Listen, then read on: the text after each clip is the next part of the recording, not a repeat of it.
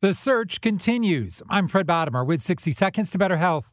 So, what's behind the shortage of critically needed pediatric medicines? Former FDA Commissioner Scott Gottlieb. It's really demand driven. So, distributors made estimates on how much demand there would be this year. They've had lower demand in the past two years because there was less um, bacterial infections because we were all taking certain steps to prevent the spread of disease.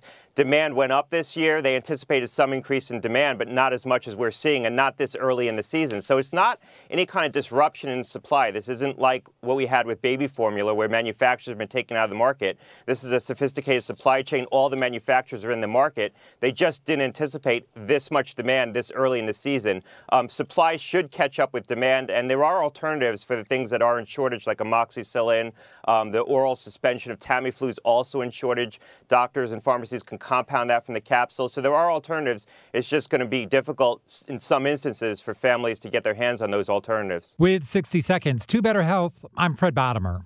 We really need new phones. T-Mobile will cover the cost of four amazing new iPhone 15s, and each line is only $25 a month. New iPhone 15s?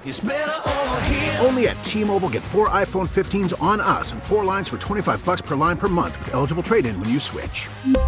Minimum of four lines for $25 per line per month with auto pay discount using debit or bank account. $5 more per line without auto pay, plus taxes and fees. Phone fee at 24 monthly bill credits for all well qualified customers. Contact us before canceling account to continue bill credits or credit stop and balance on required finance agreement due. $35 per line connection charge applies. See T-Mobile.com.